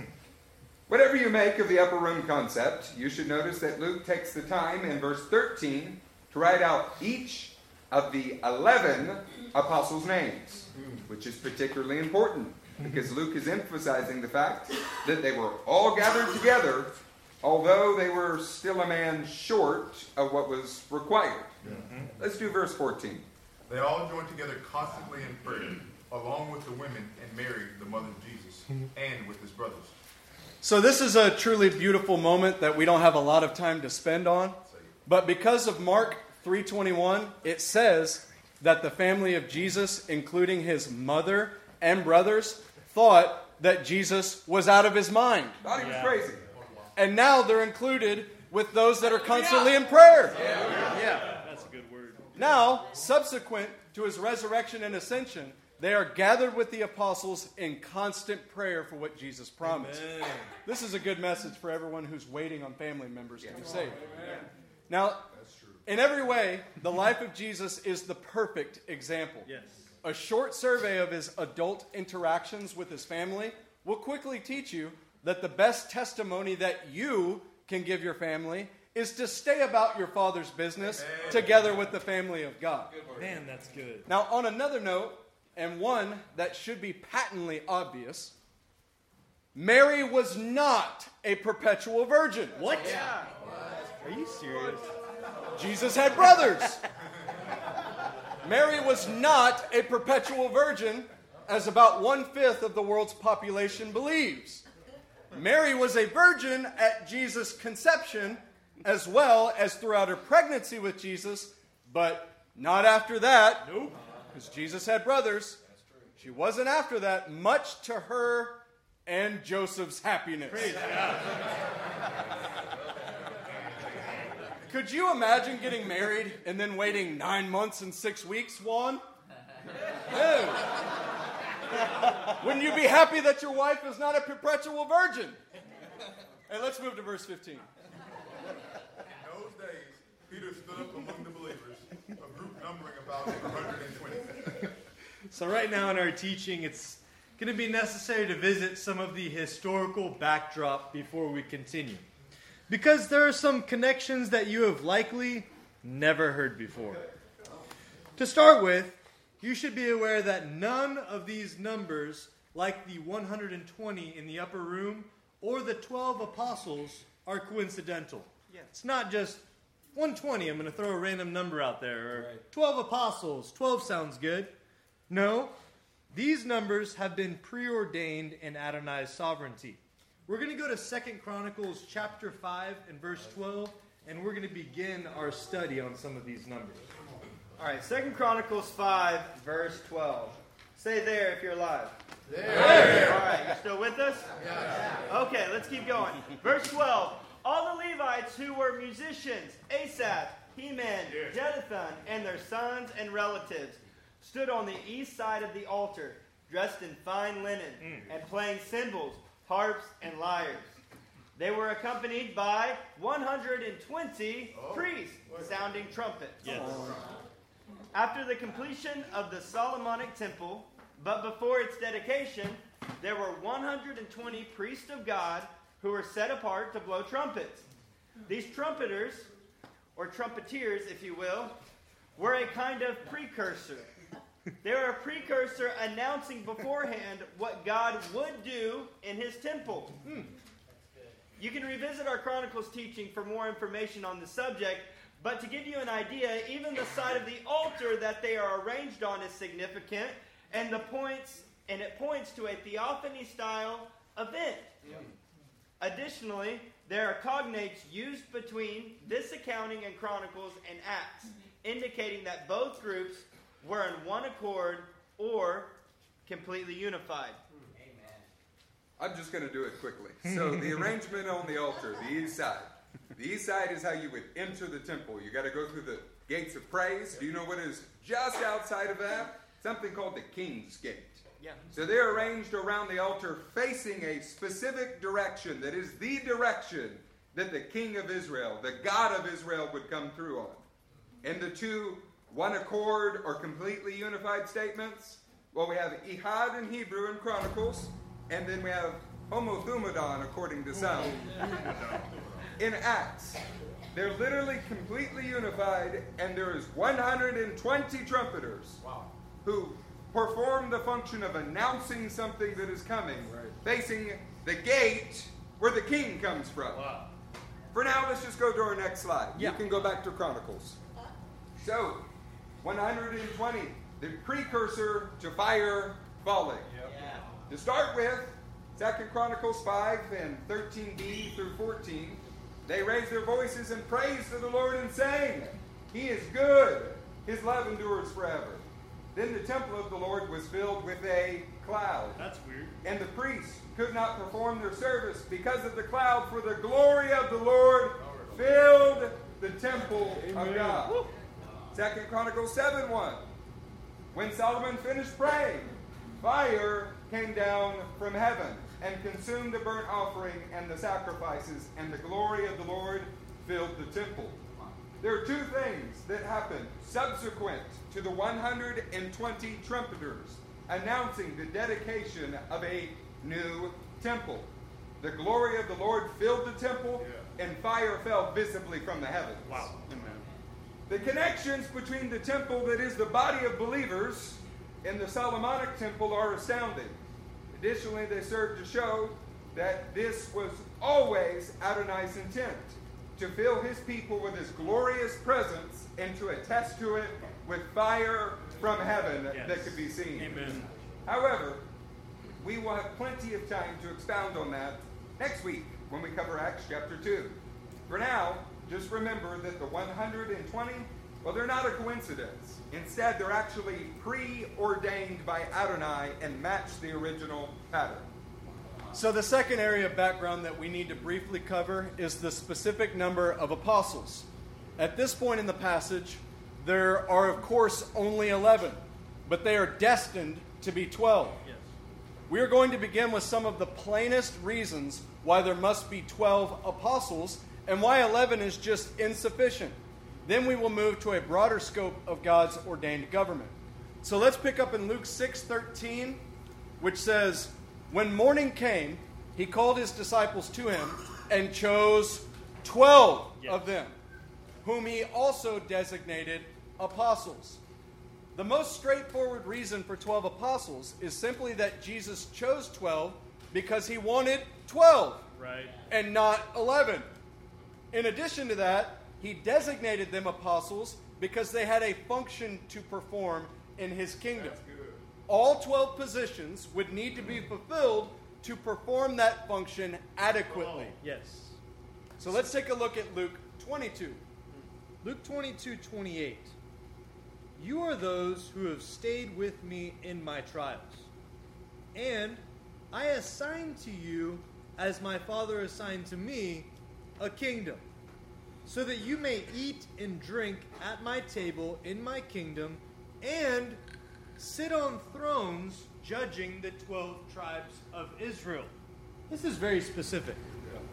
The twelve apostles collectively form an extension of Adonai's will and his government. The kingdom is literally assigned to them in both their present life, in this passage, and in the age to come at Messiah's return. There are 12 thrones set up for these 12 apostles. And from those thrones, they will judge the 12 tribes of Israel. It would not be a fulfillment of what Jesus said to have only 11 apostles judging the 12 tribes of Israel with an empty seat next to them. This is true. Beyond the need for there to be 12 apostles to fulfill the literal promises of Jesus laid out in the Gospels, the number 12 is intris- intrinsically linked to God's government. That's true, yeah. Now let's look at a slide of Revelation 21 as a small sampling of a much large, larger volume of passages. Revelation 21, 9 through 14. One of the seven angels who had the seven bowls full of the seven last plagues came and said to me, Come, I will show you the bride, the wife of the Lamb. And he carried me away in the Spirit to a mountain great and high, and showed me the holy city, Jerusalem, coming down out of heaven from God. It shone with the glory of God, and its brilliance was like that of a very precious jewel, like a jasper, clear as crystal. It had a great high wall with 12 gates, 12. and with 12 angels at the gates. 12. on the gates were written the names of the 12 tribes of Israel. Yeah. There were three gates on the east, three on the north, three on the south, three on the west. The wall of the city had 12 foundations, and on them were the names of the 12 apostles of the Lamb.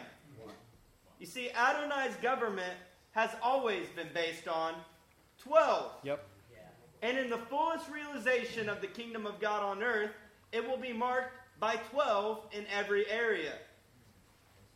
What is of the greatest importance to our study tonight is that the foundations of the kingdom to come have the names of the 12 apostles written on them. It's not possible, possible for the apostles to move forward advancing the kingdom of God without completing their foundation. Ooh, that's good. A twelfth apostle must be added to their number, and the selection of such an office is not something that could be done haphazardly. So I know I haven't been helping us finish on time, but I guarantee we are going to. So again, for your own study, we have another slide for you that just is a small representative of the government of 12 in the Tanakh. Again, you can spend a few minutes and go through these yourselves, and you will see from Genesis all the way forward a consistent theme. But as we keep moving, you will see the apostles interacting with the scripture and recognizing the moving of the Spirit in an increasing manner. Yeah.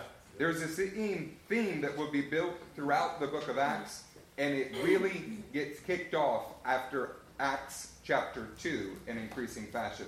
Linton, read verse 16 and 17 for me. It said, Brothers, the scripture had to be fulfilled, which the Holy Spirit spoke long ago through the mouth of David concerning Judas, who served as a guide for those who arrested Jesus. He was one of our number and shared in this ministry. So sadly, some of our brothers who labor under a delusion called once saved, always saved, or eternal security would like to make Judas never really a part of the ministry. Boo. Or never really in believing faith with Jesus, Not whatever that means. This is, however, proven demonstrably false by Peter's own testimony. Judas was one of the number, of their number, as in one of the twelve chosen men, and he really did shipwreck his faith. Yes. He was a participator in the ministry, and he turned away into sin and hellfire. We consider the merits of going down a scriptural path to outline why the concept of once saved, always saved is demonstrably false. But after considering how plainly Peter just states it in the text that it's false, it did not seem worthwhile pursuit for our time this evening. Instead, we want to utilize the rest of our time in more fruitful areas of discussion. So, continuing the text, keep in mind that Judas was an actual apostle, and his actions meant that he must be replaced to fulfill the requirements of the government of God on earth.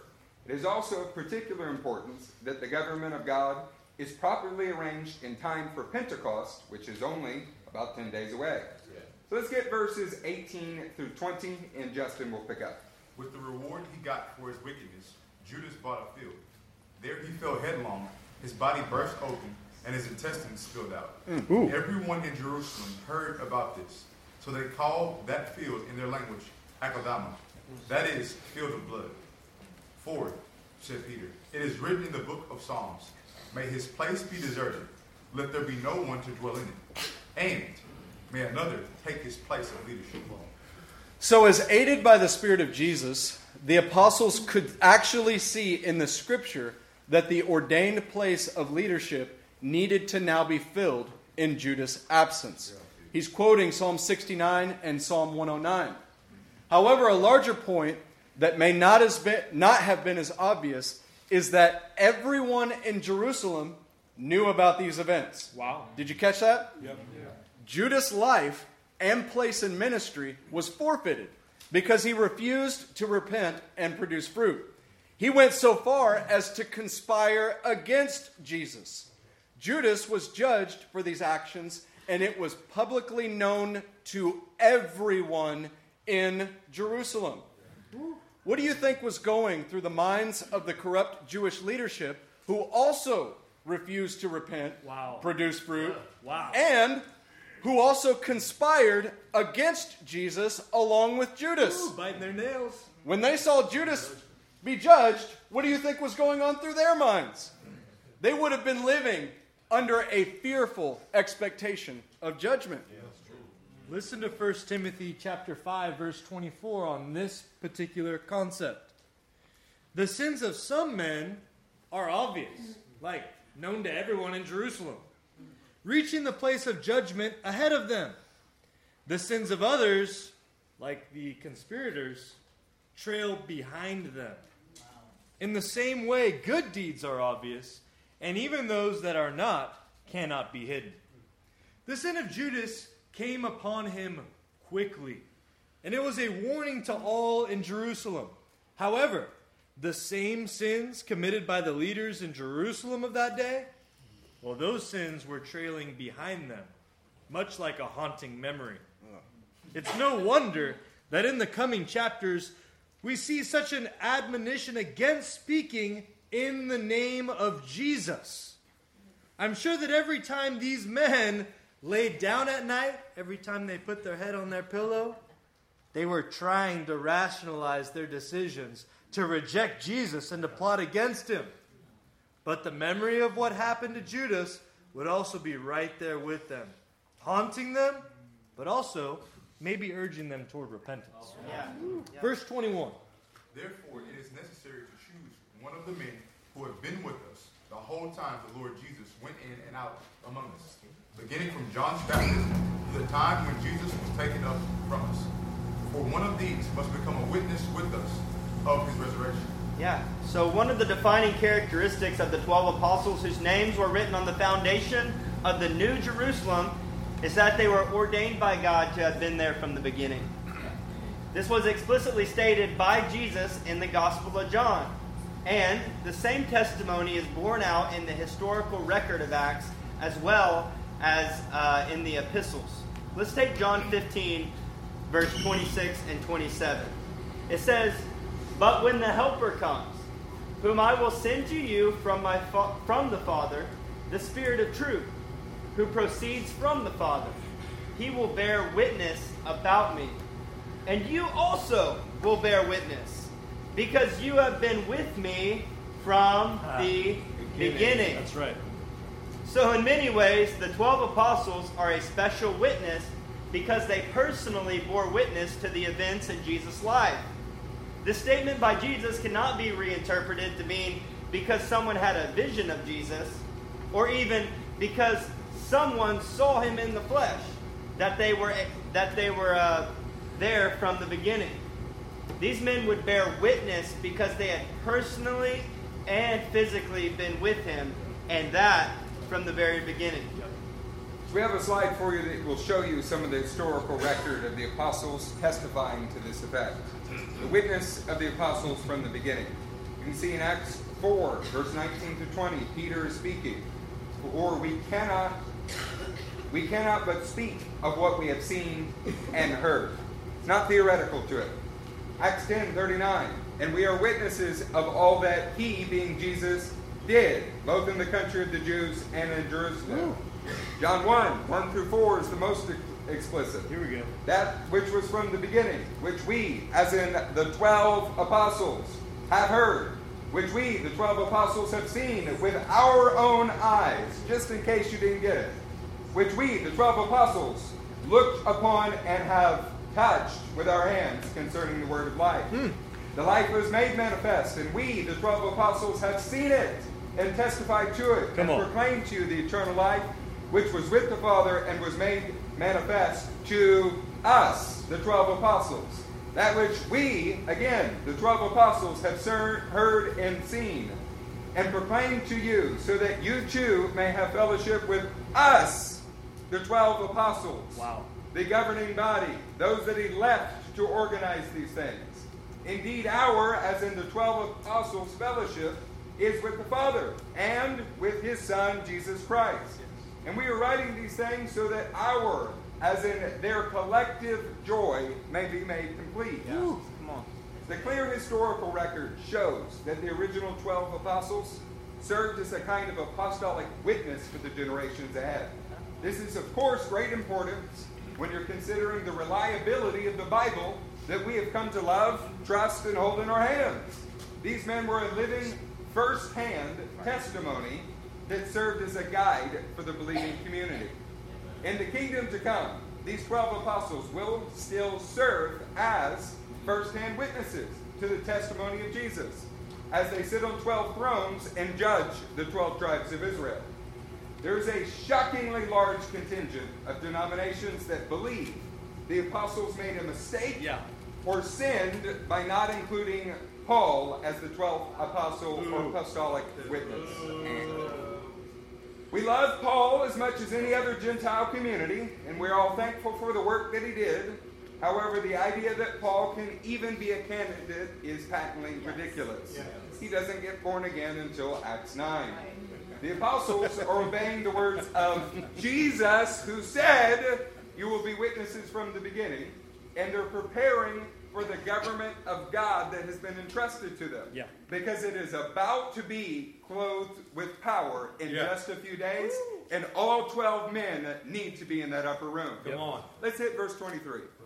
So they proposed two men, Joseph called Barsabbas, also known as Justus, and Matthias. Then they prayed, Lord, you know everyone's heart. Show us which of these two you have chosen to take over this apostolic ministry, which Judas left to go where he belongs. You know, you have to consider that for Matthias to meet the qualifications, he had to have been there the whole time with Jesus. Right. And yet, he was not originally chosen. Good word.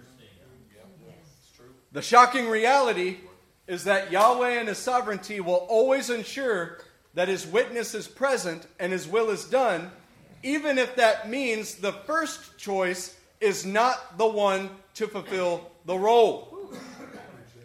There is no way to know why Matthias was not chosen in the beginning.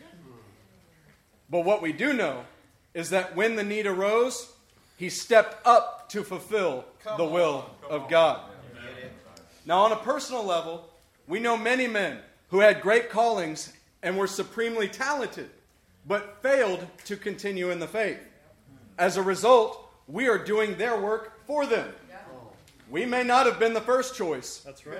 but we're doing a first choice job. You see, if a man fails to answer the call uh, to global missions, Adonai will not leave that nation without a witness. But it does mean that another man will have to shoulder the workload. It is quite possible that Judas was more gifted or talented. But at the end of the day, what mattered was that Matthias was willing and he stood under the tension the entire way. As we contemplate the work ahead of us in the Balkan bow, we say with all joy and seriousness, prepare your sons. The work of the gospel will need them. And if you don't raise them up, it will get done through the sons of other men. But those other men will have to carry twice the workload because your generations were not there to help. But we know we're going to prepare our sons. Amen? Let's get verse 26. Then they cast lots, and the lot fell to Matthias. So he was added to the eleven apostles. There are a bunch of misconceptions relating to this verse right here. But once again, it doesn't seem good to the Spirit to utilize our remaining two minutes to address every wrong idea that exists. The apostles are acting in perfect accordance with the law of Moses and the practice of Joshua.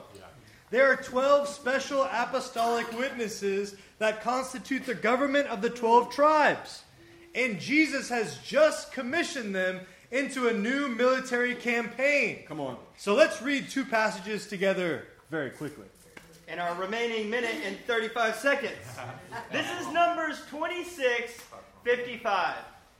Be sure that the land is distributed by lot. What each group inherits will be according to the names for its ancestral tribe. So here Moses wrote in advance of entering the land the command that all inheritance among the 12 tribes must be taken by lot. In Acts, Israel is entering a new campaign to retake the nations for Jesus.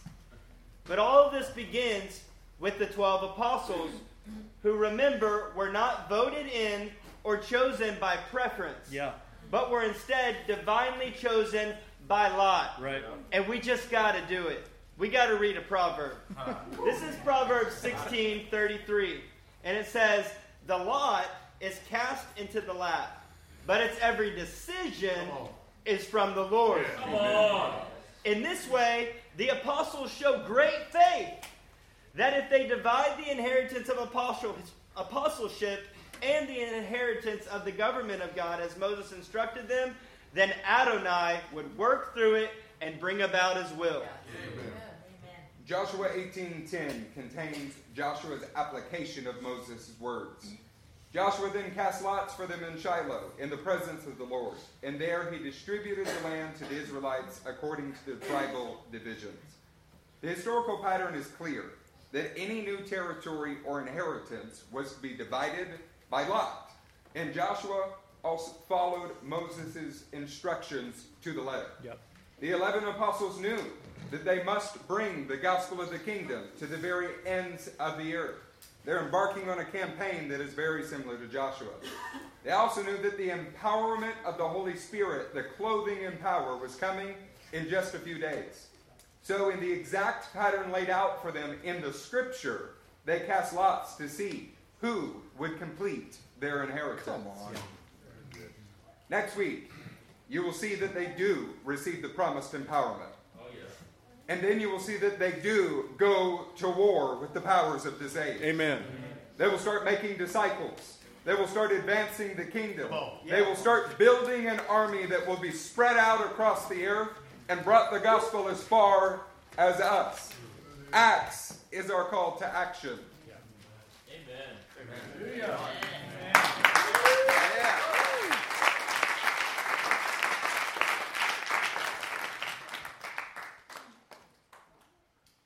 We love our church. Yeah.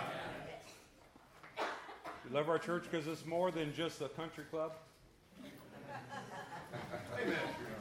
More than just a loose affiliation with hypocritical smiles. We're a family of sincere believers Yeah. who always seek to have each other's best interest in mind, even if it costs us our very life. That's real. When you're thinking about the 12 thrones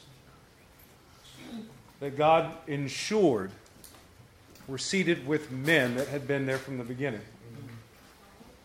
you can see that as a very unique, essential, and special role.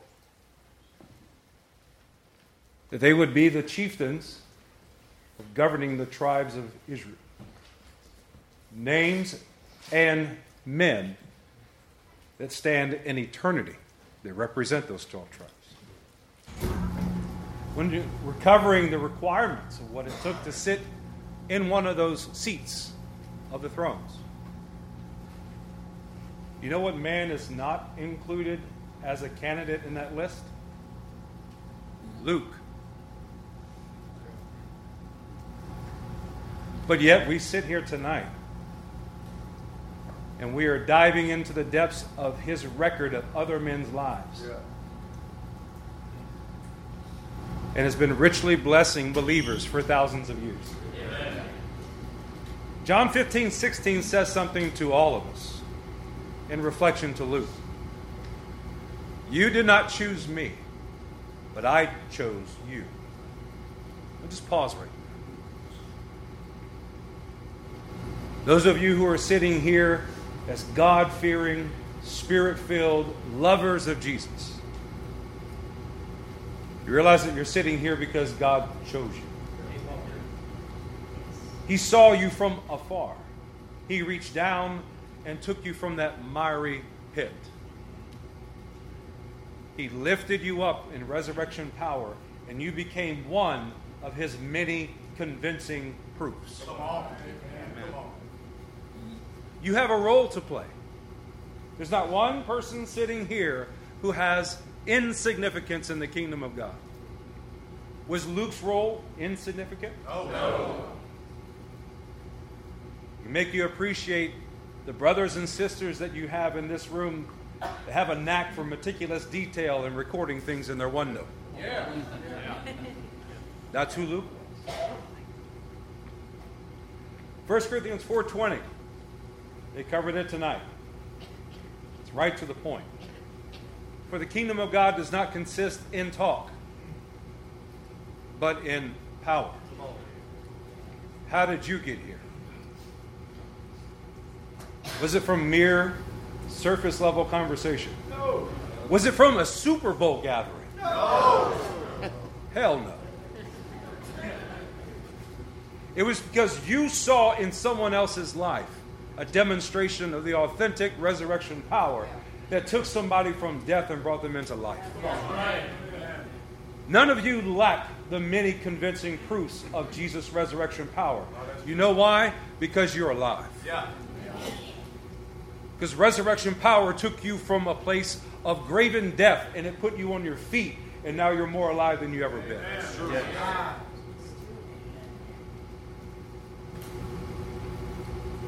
Deuteronomy 4 has been a staple for many weeks. They started foundations with it. Did you make the connection in verse 11 when it says, And you came near and stood at the foot of the mountain while the mountain burned with fire to the heart of heaven? Did you make that connection to what we're about to study in Acts chapter 2, the day of Pentecost?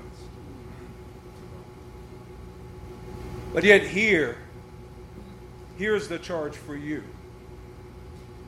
Neither you nor I were part of that 120 gathered in the upper room. Neither you or I stood at the foot of Mount Sinai when revelation was given on Shavuot. The charge is this when you speak, when you act, is it power that causes the fire of God to rise to the heart of heaven and the hearts of men like it did on the road to Emmaus? When you speak and when you act, does it cause their hearts to burn within them? Or does it pacify? Does it shade and compromise and lessen that revelation that was given on the mountain of God? You all have something to offer. You have the fire of God within you. You have the testimony of a life that is now living and no longer dead. Don't back away from truth. Don't lessen the fire, covering it with a grate or lattice, but let it be open flame. Let it burn bright. You're here because somebody let the fire of God burn in them to the heart of heaven, and it resulted in you being here. More than just your butt in a seat, it's resulted in your life being transformed and continuing to be transformed. Let your mouth be open wide with the truth of God's words. Let it offend as He puts His words in your mouth. Don't be scared to offend people. Be scared to offend God. Because when you stand at the Bema seat of Christ and you're surrounded by these 12 men who have seen and heard and touched the living Torah of God and giving their lives for it, what will your life say in compare to theirs? Will you deal with the lot that is given to you and live up to the full measure of what God has apportioned? I wasn't born in the first century, obviously. Neither were you. Can't place myself in that time nor position, but what I can do is be faithful to the time and position I am given. That's right. Stand to your feet. Pray with us, mighty God.